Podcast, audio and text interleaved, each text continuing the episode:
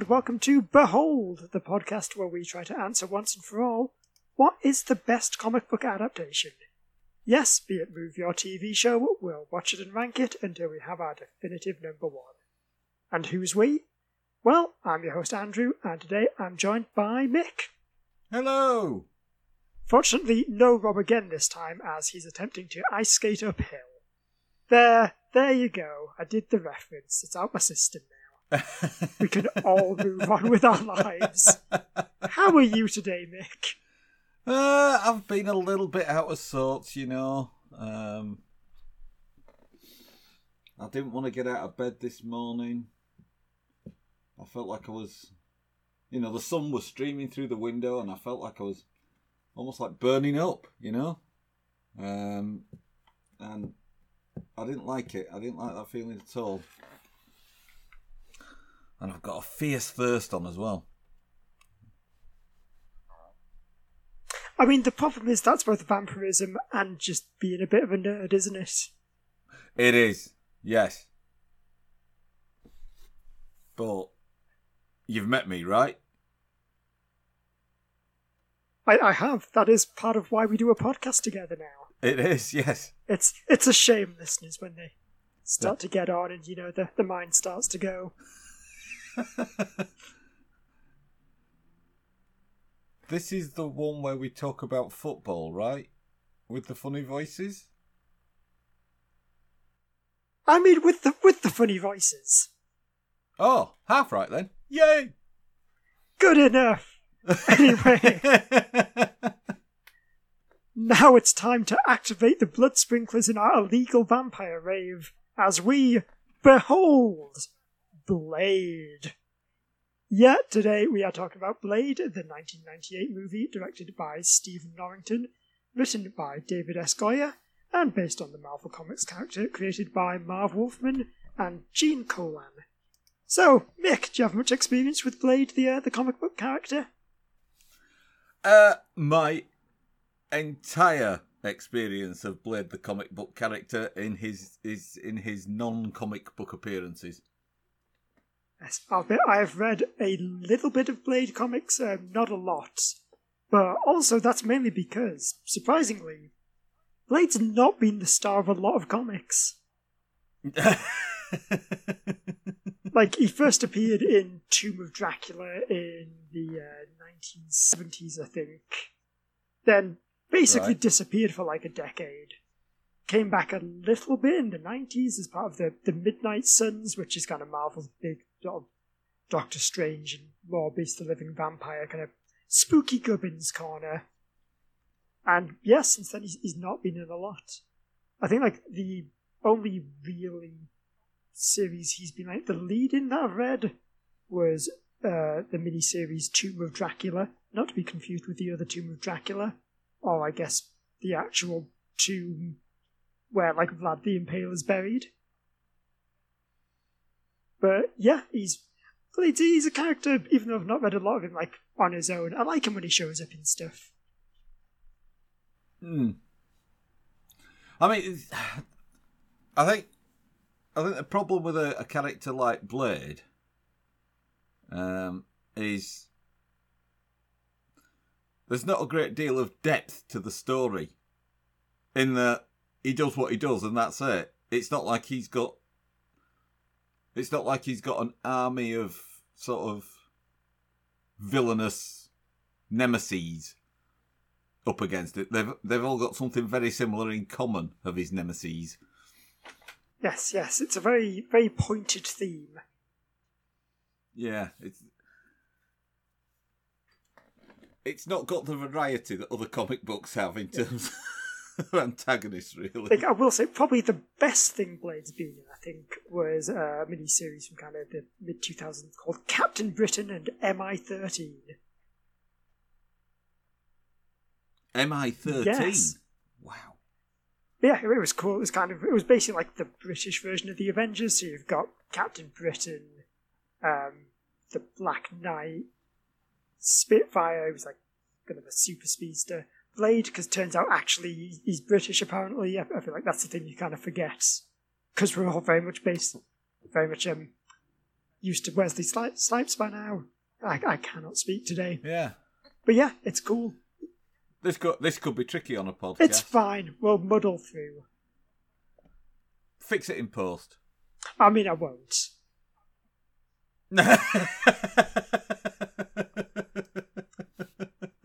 But yeah, Captain Britain and MI13 is cool and ends with them fighting Dracula on the moon. of course it does. Because why wouldn't it? I mean, I feel like if you can have a comic book end with you fighting Dracula on the moon, why would you want to do anything else? But yeah, I think Well, yeah. I think the interesting thing with Blade is that there's a very clear point kind of before and after Blade the movie came out. Because originally Blade, um, first of all, he doesn't really have that great powers. Like basically him being half vampire just means he is immune to vampire bites because he's kind of already one. And he, Yeah. he used his name was Blade because he used like wooden knives to stab the vampires.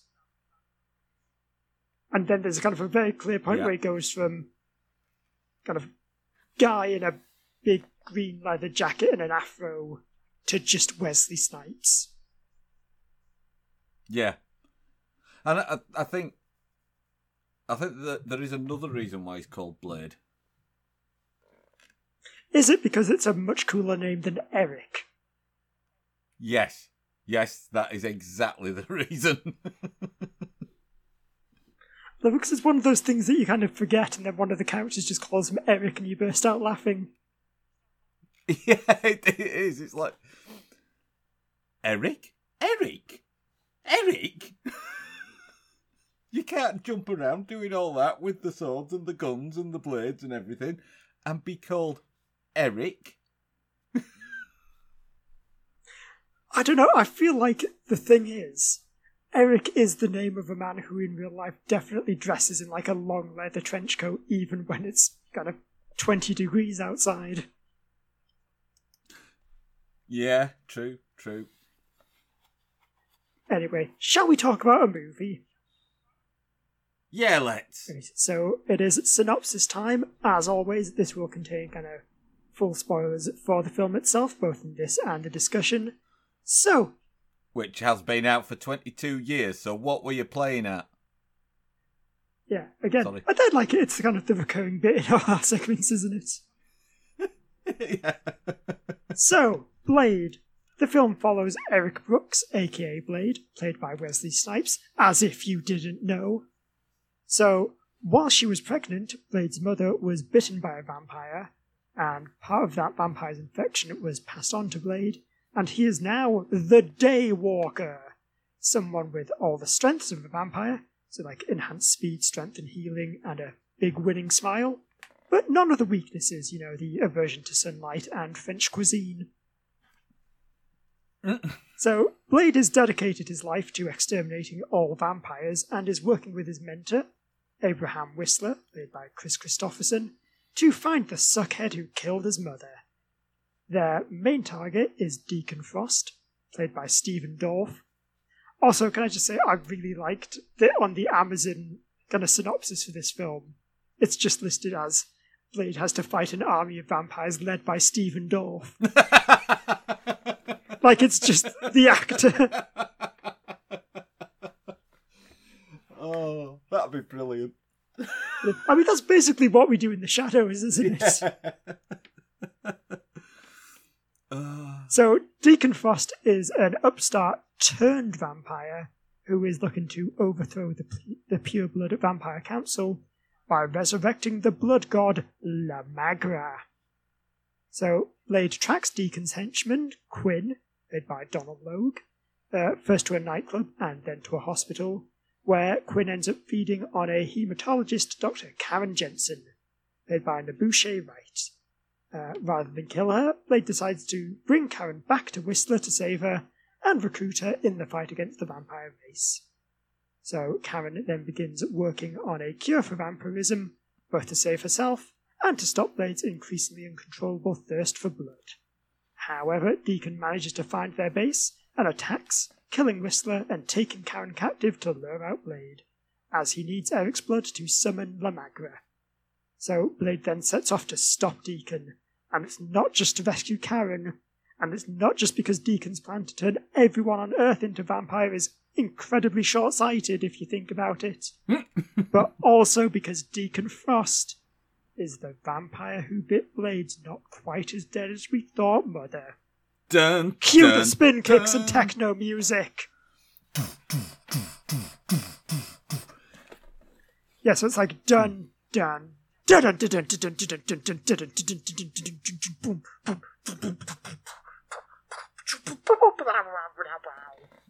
and that's the film. Yeah. Um. Yeah, Donald Logue. He's done the rounds of comic book adaptations, hasn't he? He is. He was in uh, Gotham, wasn't he? As like Harvey Bullock. He was. Uh, and there was. Uh, he was in Ghost Rider as well. He's, he's one of those guys where I feel like he's kind of where you notice him in something, and then you go back and realize, oh no, wait, he's been in basically everything. Yeah, that's right. So, but that's that's a digression, really. But um, Is it a digression or a discussion? See what I've done? I've very cunningly moved us into the next segment. you have. I mean, you, what you call cunning, I call slightly heavy-handed. A bit like the techno music in the film. But um, let's let's carry on. Let's discuss. Indeed. I like this film a lot, Mick. It's very fun. It it is fun, but it it's a lot longer than I, I remember it being. And the oh, whilst the action in it is very good and very nicely shot, there are a lot more gaps with no action than I remember. Yes, yeah, now, to be fair, yeah, again, I will say it was longer than I thought. But I did kind of end up kind of watching it in chunks just because I did have a, a few things I needed to do that day. Yeah. So I feel like maybe that's kind of why I don't quite have that same feeling of, oh, this is a bit of a slow bit as you do. and it generally throughout for what you know in in terms of what we know of a comic book movie now um is a relatively low budget um affair um the effects and the action sequences are all really well done except for one bit and that's the high speed car chase, which is so obviously oh. a slow speed car chase, speeded up. Yeah, apparently that was because basically, like, the Los Angeles I don't know, traffic department or whatever just wouldn't let them film a high speed chase. so they just had to improvise. but yeah, it's so weird just suddenly cutting to this very sort of Mad Max ish almost. Yeah, it, Just like sped up cut. because the thing is, you've But got it's also it's not it's not even that high speed, it's more like a kind of surveillance thing. yeah, Just with weird sped up footage. yeah, and it, it it's weird because the frame rate doesn't match. So they've they've clearly sort of like sped the film up that's being projected in the background of uh, Wesley Snipes' shots, but he's just been shot at the normal frame rate that he'd normally be shot at. So there's this like real disconnection, more so than just with poor green screen. There's just this real disconnection between what's going on in the car and what's going on outside of the car. And it, It's, Oh, it's would so weird. I, I genuinely thought just my internet connection was crapping out when it but um, yeah. Other than that, and and and sort of the the bit about the um birth of Eric and his um short-lived, as it turns out, uh, immunity because his serum is having less and less effect. Um, other than that, it's a reworking of Raiders of the Lost Ark, isn't it? It is very Raiders of the Lost Ark with the whole. We're the bad guys, we've got to get the ancient artifact to do the big ritual. Yeah. Even. I mean, I- I guess. What's worse? Ark of the Covenant melting your face off, or La Magra making your skeleton literally crawl out your mouth and fly off. Uh, also, how how did, how how how do they have winged skeletons? Because there's quite clearly a bone structure hanging off the arms. How are they concealing that? That said, it is a really cool sequence.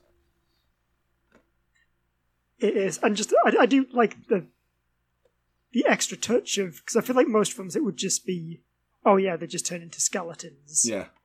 But no, of like having the skeletons like claw their way out the mouths and just fly off. It's ooh, like even with 90s CGI, it's still quite ooh. Yeah.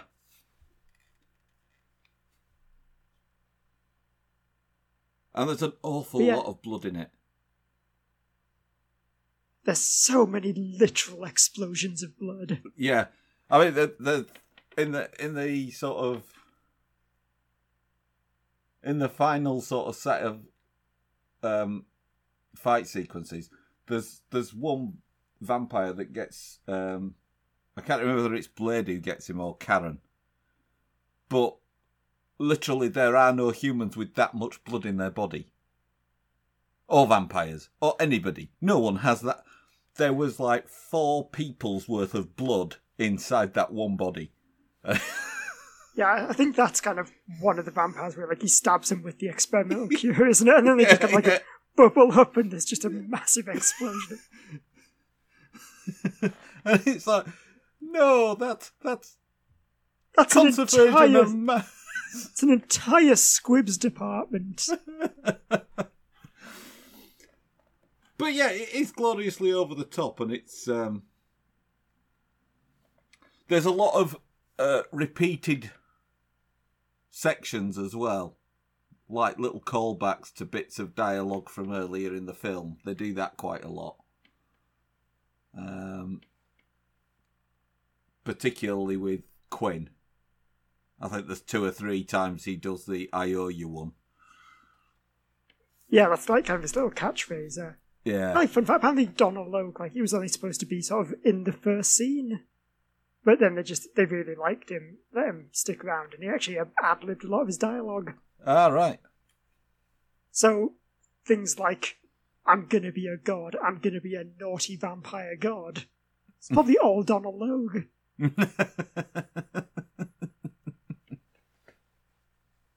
I also like how he's basically just like Deacon Frost's dumb friend from school.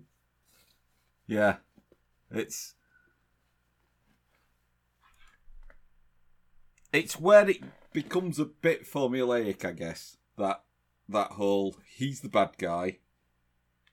Uh, there's there's a touch of Jack Nicholson's Joker to the Deacon Frost character, isn't there? In that he's overthrowing one set of bad guys that aren't actually that bad because they keep things sweet.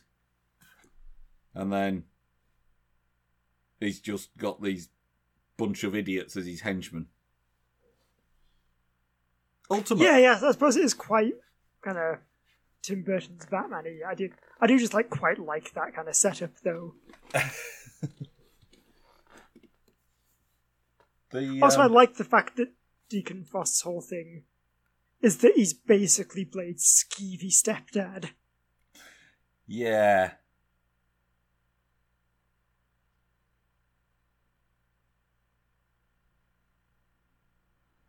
So, um, they lay on some of the imagery a bit thick as well. Oh yeah, it's Yeah. it's not what you would call a subtle film, is it? No, subtlety is not the strong point of this film. It has to be said. Uh,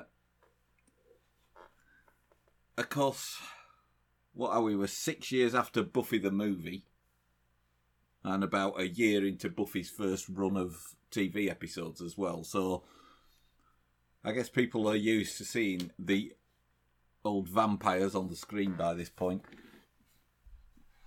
Uh, but yeah, there's a lot of there's a lot of uh, foreshadowing with things, and it's it's not done subtly uh, it, by any manner of means. But hey ho, Yeah, it's very much like kind of the scenes where Karen picks up Blade's sword and accidentally triggers the thing where kind of the spikes pop out.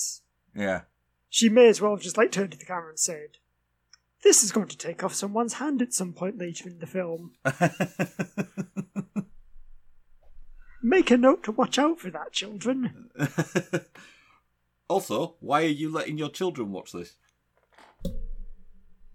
I mean, because it's awesome, that's why. It starts with a vampire blood rave, Mick. I know, I know it does. It's the most 90s way they could have possibly started the film. It it it's also the best use of a sprinkler system I've ever seen. Probably does make it a bit of a fire hazard, though. Well, I, I guess Unless- you know. I guess. I know, suppose blood's a liquid, though, isn't it? So it probably. yeah. I mean, I guess it depends whether it's oxygenated or deoxygenated blood as to how effective it is. Um, but um, yeah, I mean, it's a thick, viscous liquid, isn't it? So it's going to smother most flames. I would have thought. Yeah. I Surely you probably have to dilute it a bit, though, to get it through the sprinklers. Uh, yeah, probably. I mean, it's not something I've had to um, look into for any reason. Um,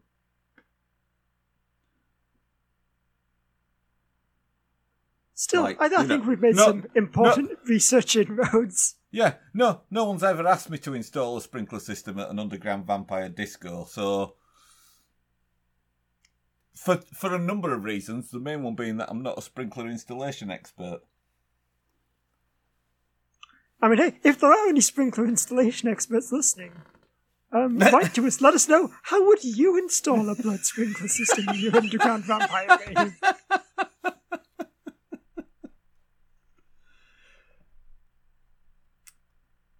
So, Also, what sets it off? Is there like someone just off screen with like a match, and they have to kind of light it under one of them to set the whole system It- off? It's an under it's an underground nineties rave club. Someone smoking a spliff under the sensor is what sets it off. Surely. Maybe, maybe. anyway, you know, I think the realization I had that kind of made me like this film all the more What was was that that? it's not just Indiana Jones. It's Indiana Jones mixed with basically just violent Power Rangers. Ah, now you see, I wouldn't have got that connection because I've I've never really watched Power Rangers. It's uh, as you alluded to at the beginning of uh, the recording today. It's probably um, after my time.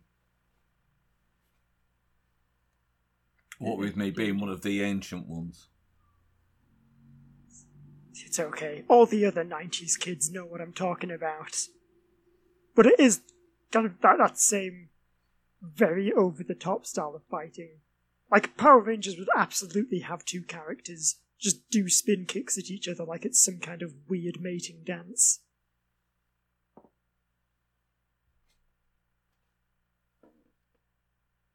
Are you, Mick, have you forgotten the scene where Blade does a spin kick at man, and then the man does a spin kick back, and then Blade does another spin kick, but neither of them are actually kicking each other, and so they just stand there spinning around. It it it brings a whole new uh, concept to the term spin class. I'm just going down as me spinning class.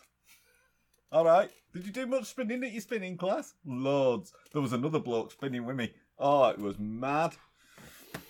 Um. Yeah, and I think possibly more so than in most other um, movies of its type, you really notice that whole only attack the hero one person at a time vibe. Definitely Yeah, don't rush him in a crowd. There may be 47 of you who could take him down quite easily if you teamed up, but no, we'll do the right thing. Get him one at a time. Go on, off you go. And me, Donald Logue, I'll just stand there pointing a lot. See, I feel like the thing is just all the vampires, they, they can see how much fun Blade is having. And they just think, oh, you, you know what? It would be it would be mean to stop him, wouldn't it? Let's let's let the little rascal have his fun. Oh, just let's look at him with his little grins and his fist pumps. Which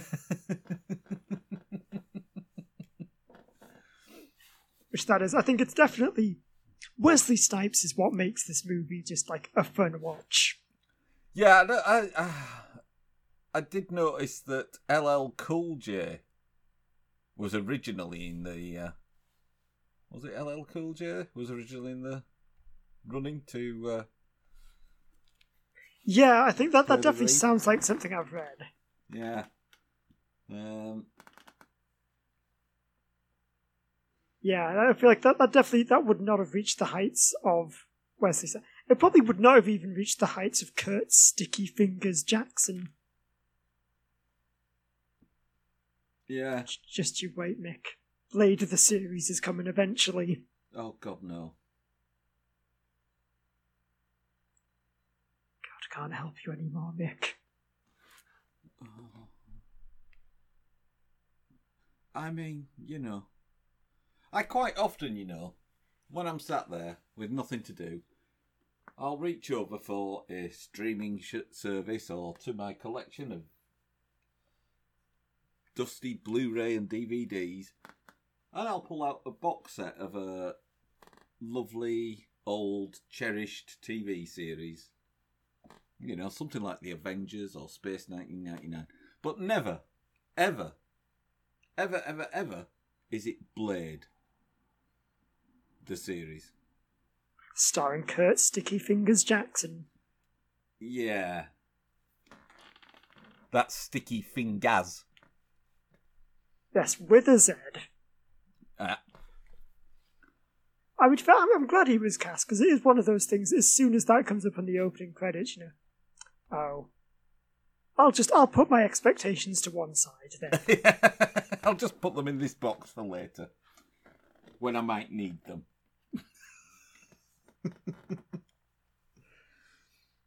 yeah, that, and I think the problem is that um, because the by the time the series came out, there was a thirst, if you'll pardon the pun, for um, more adventures featuring the Daywalker uh, on the back of Blade Two and Trinity. Uh, but I think I think I think it missed a foot. It, I missed Yeah. it missed its mark by quite a way. As as is shown by it only having the one season. And didn't it Yeah. was it wasn't it one that got cut short as well? I think it might have been. Yeah, that, sounds vaguely right. What? What one of those ones where it was like, yes, we're going to do a 22 episode set. Oh, oh no, you're not watching it, are you? We're just going to do like 12, Yeah, I, I think it was thirteen, and then it just kind yeah, of yeah. shuffled off into the corner.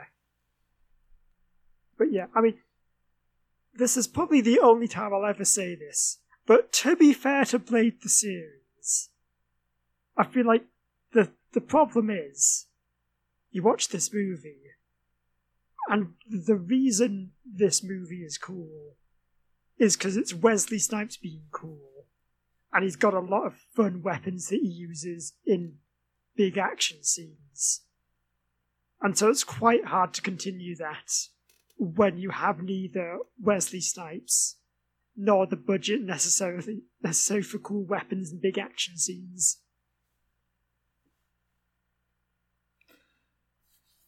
Um, apparently, it didn't get cancelled mid-run. It just ended Oh, and didn't oh, get sorry. picked up for a second series. well, there you go, Blade the series. Anyway, on to more important matters. Okay.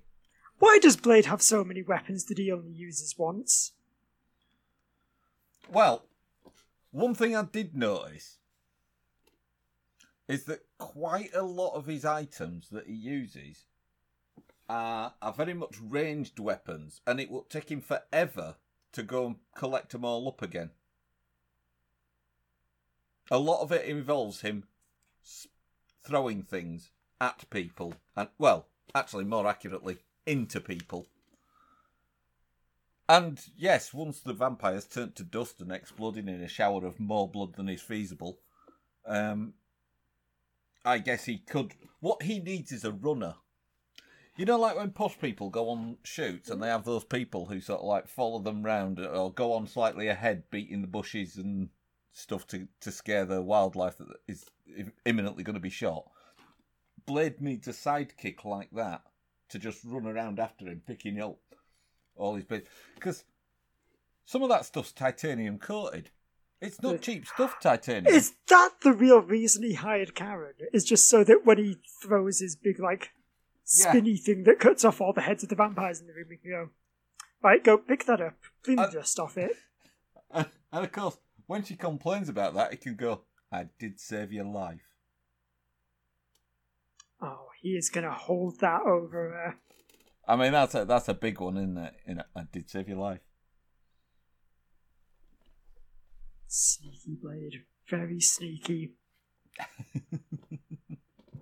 I'm willing to forgive him though, because he does have that one scene where, like, he pulls out some garrote wire, decapitates Quinn, and then catches his shades as they fall through the air and puts them back on as the techno music starts. Yep. And I think I think possibly that's the thing that more than anything else grates for me about this film is that techno soundtrack. But that's just because techno grind, grinds on me. I don't like it. That's fair. I feel like I hate it except when it's used in 90s action movies. Because it's just, it's so 90. It's the most 90s thing you can do. It's the vampire blood rave of music choices.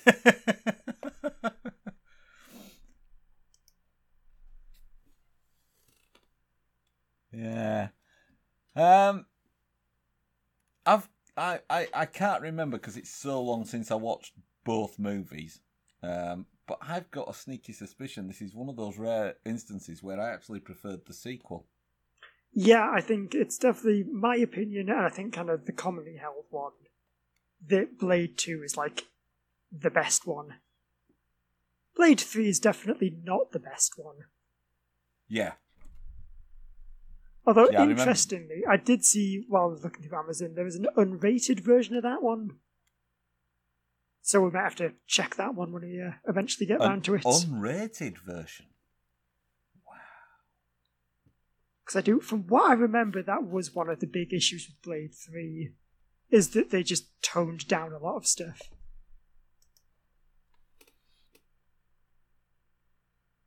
And it's kind of, if a if a vampire isn't going to explode with more blood than it's humanly possible to contain, then really, what are you watching the movie for? Hmm. Good point. Um,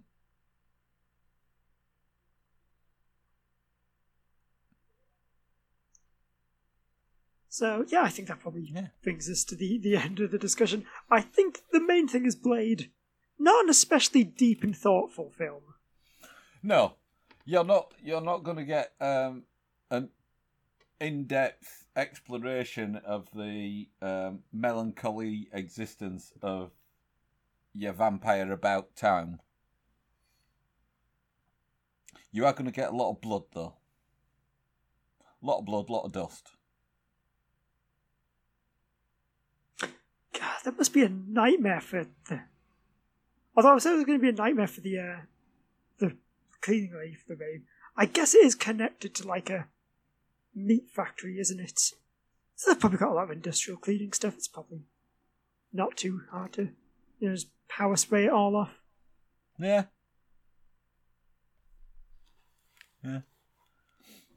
But yeah, it, it it works as a it works as an action movie. Um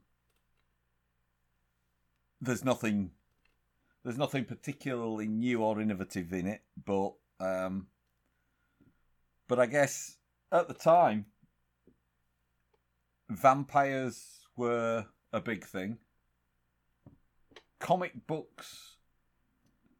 It was an odd time for comic book movies, wasn't it? Because it was just before the Spider-Man um, films are coming out. It is. Well, well, I think that's kind of one of the big points of conversation with Blade. It's kind of what I'm not too sure about is that because it is technically the start of the big superhero boom. Because Mm. like you get Blade and I think Blade Two, then you get kind of Spider Man a few years and X Men. Actually, I think it was X Men first, then Spider Man, wasn't it? Yeah. But yeah, but Blade is kind of the, the film that kicked that all off. I'm just I'm not sure how much I'd say it's like the first big superhero film because it's also it's very much not really a superhero film. It's kind of taking a comic and molding that into the shape of like a, a 90s action movie. Yeah. Which is which is where it differs from what came after and largely before because I mean what uh, a year after the disappointment of Batman Forever or Batman and Robin. And yeah, I- guess that probably informs kind of quite a lot of the film as well, doesn't it? The idea that like you do kind of have the public conception that oh, comic book movies they're quite silly and campy, like Batman and Robin and Batman Forever, except the Mm. other way around. So this is kind of trying very hard to not be that.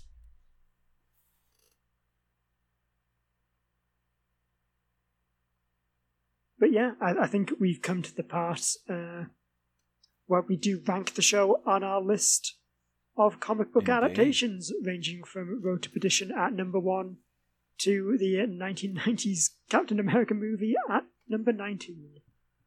He, he's going to be there for. I suspect that if Captain America moves this week, it'll be to number twenty. Yes, I think that's a given. Um, anything else, though, might be a bit contentious because I feel like I like this movie quite a bit more than you do. Yeah. Uh.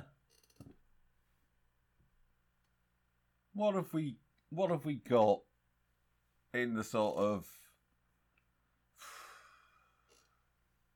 lower half of the top ten? Okay, so lower half of the top 10, we have uh, Birds of Prey from 2020 at number 6, uh, the first Iron Man movie at number 7, The Old Guard at number 8, Umbrella Academy Season 1 at number 9, and Wynonna Earp Season 1 at number 10. I think now that I've read the old guard, I think it needs to go just beneath the old guard because I think the old guard is quite a, a decent adaptation of the source material, whereas this is an action movie based on a comic book.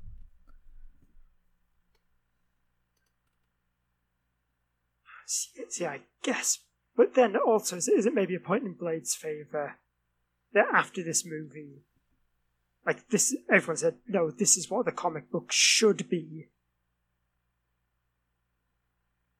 And so it's kind of even more than kind of some of the more recent Marvel movies. It's almost it's an anti-adaptation because it's the it's the film that like made the comics change. And I Well- would say definitely for the better. I mean, you say that, but it then led to the tradition that we're now with, where the comics change once every 12 months. With a massive reset and reboot. Okay, how about? Because I kind of wanted to put Blade at number seven. Okay. So we maybe kind of split the difference a bit, put it between Iron Man and Old Guard. Yeah, that works for me.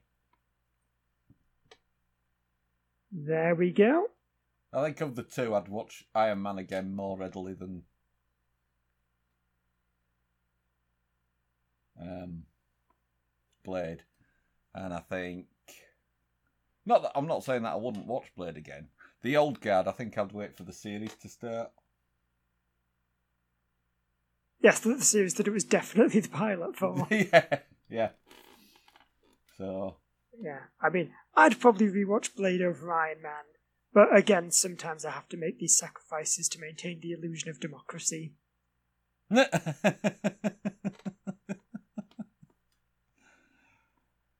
we uh, we all bask in the uh, glory of your benign dictatorship. It says I have to say. That's so good. You did get the script notes. Yeah, yeah, yeah.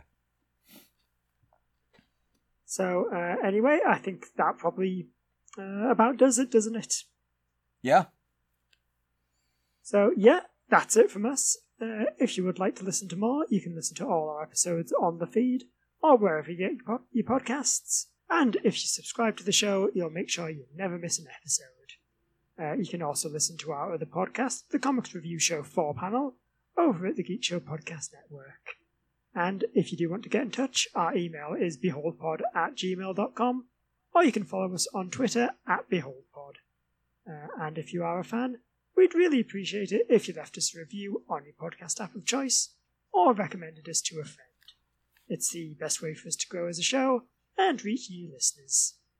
And that's everything, so until next time, I've been Andrew. And I've been Mick, and I'm just about to go off to see if the blood bank delivery's arrived. Well, so long, and thanks for listening. Oh, you didn't! I did, and I regret it. but you're leaving it in, right? Oh, definitely.